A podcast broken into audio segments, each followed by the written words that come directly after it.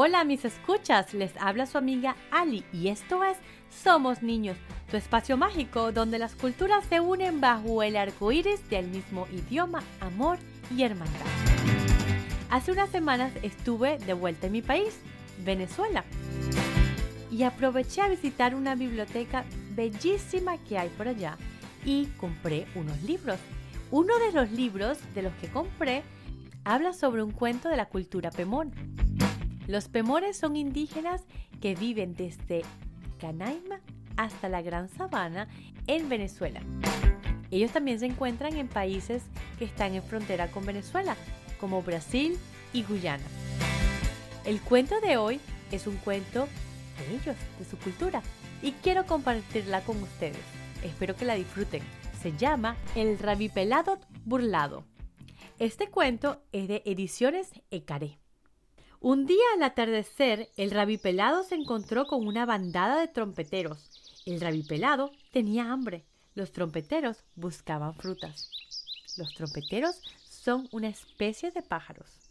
Buenas tardes, hermano trompetero, dijo el rabipelado acercándose al más grande de la bandada. Buenas tardes, hermano rabipelado, gritó el trompetero.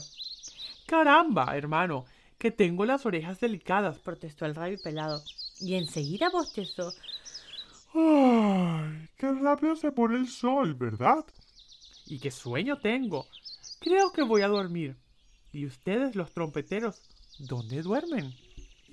El trompetero grande, distraído con un coquito brillante, contestó.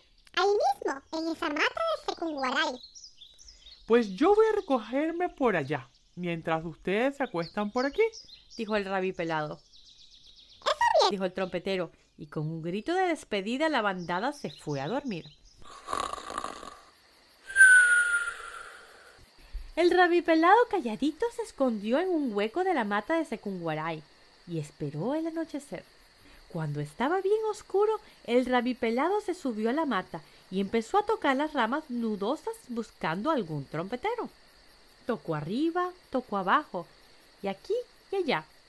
Pero lo único que sintió fueron esas ramas nudosas. ¡Ay, qué vergue mentiroso es el hermano trompetero! refunfuñó el rabipelado y se recostó en una de las ramas. La rama se movió, pegó un grito y salió volando. Y ahí se quedó el rabipelado, encaramado en la mata, hambriento y enojado, mientras la bandada se alejaba. Todo el día pasó el rabipelado buscando comida. Al atardecer se encontró con el piapoco, cantando en una rama seca. Buenas tardes, hermano piapoco, dijo el rabipelado, lamiéndose los bigotes. ¿Qué hace usted? Aquí, llamando a la lluvia, hermano, contestó el piapoco.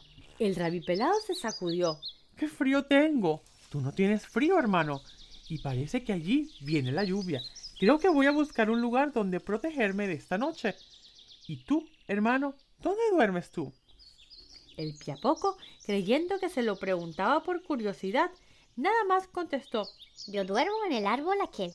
Pues yo como que voy a descansar por aquí mientras tú te acuestas por allá, dijo el rabipelado, y se quedó entre unas piedras esperando la noche.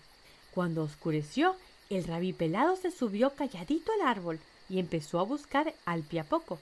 Tocó arriba y abajo, aquí y allá, pero por más que buscó y rebuscó, no lo encontró. Solo se tropezó con un paquete de ají tostado, cosa que nunca le había gustado. Por fin, cansado, se bajó del árbol diciendo ¡Qué embustero, caramba! Es mi hermano el piapoco. Al amanecer, el rabipelado oyó un ruido en el árbol, miró hacia las ramas, donde había estado y vio como el paquete de ají tostado se desenrolló y salió volando con la cola levantada. Rabioso. Eso no era ningún paquete de ají, ese era un paquete de piapoco. Ya verás, piapoco poco. Pero no le quedó más remedio que seguir su camino más hambriento que nunca. Caminando, caminando se encontró con la poncha relojera, cantando las seis de la tarde. Buenas tardes, hermana Poncha, dijo el rabipelado con la lengua afuera. Buenas tardes, hermano el rabipelado, contestó la poncha. Ya es hora de que el sol se vaya. ¿No crees, hermana? Preguntó el rabipelado hambriento. Es hora de dormir, ¿no crees? Yo me voy a dormir ahorita mismo. ¿Y tú? ¿Dónde duermes tú, hermana? Pero a la poncha no le gustó cómo la miraba el rabipelado con esos ojitos brillantes y la lengua afuera. Por eso apuntó con la cola hacia un árbol alto que estaba muy cerca y dijo, yo, yo duermo allá arriba, en la punta de esas ramas. Y cantando subió al árbol mientras el rabipelado la miraba. Cuando vio el rabipelado que la poncha estaba bien sentada en la rama más alta, se metió bajo unos matorrales cercanos a esperar la noche. Y la poncha tan pronto vio que el rabipelado le daba la espalda, voló al suelo y se quedó a dormir allí, como siempre lo hacía. Apenas oscureció, el rabipelado se subió rápido a la rama más alta del árbol. ¡Ajá! Pensó, a esta sí me la como yo. Buscó arriba y abajo, aquí y allá. Recorrió todas las ramas buscando la poncha, pero caramba, no la encontró. ¡Qué maligna eres, Poncha! gimió el rabipelado desesperado. Y con el hambre que tengo yo. Se puso a llorar y a saltar de la rabia. En uno de los saltos se cayó de la punta de las altas ramas del árbol. Y en el suelo quedó magullado y adolorido.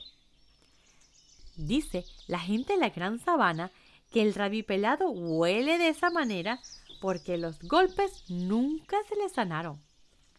Y digo yo que debe ser desde entonces que los rabipelados también comen raíces, frutas y semillas. ¿Qué piensan ustedes?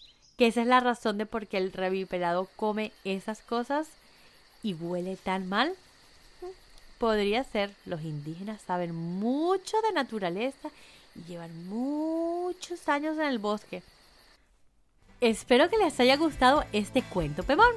Ahí tengo dos cuentos más que les estaré leyendo más adelante.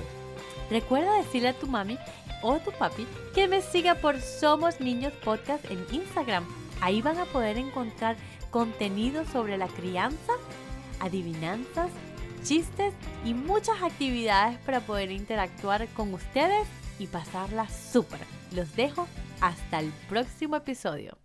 Somos los niños y nos gusta jugar.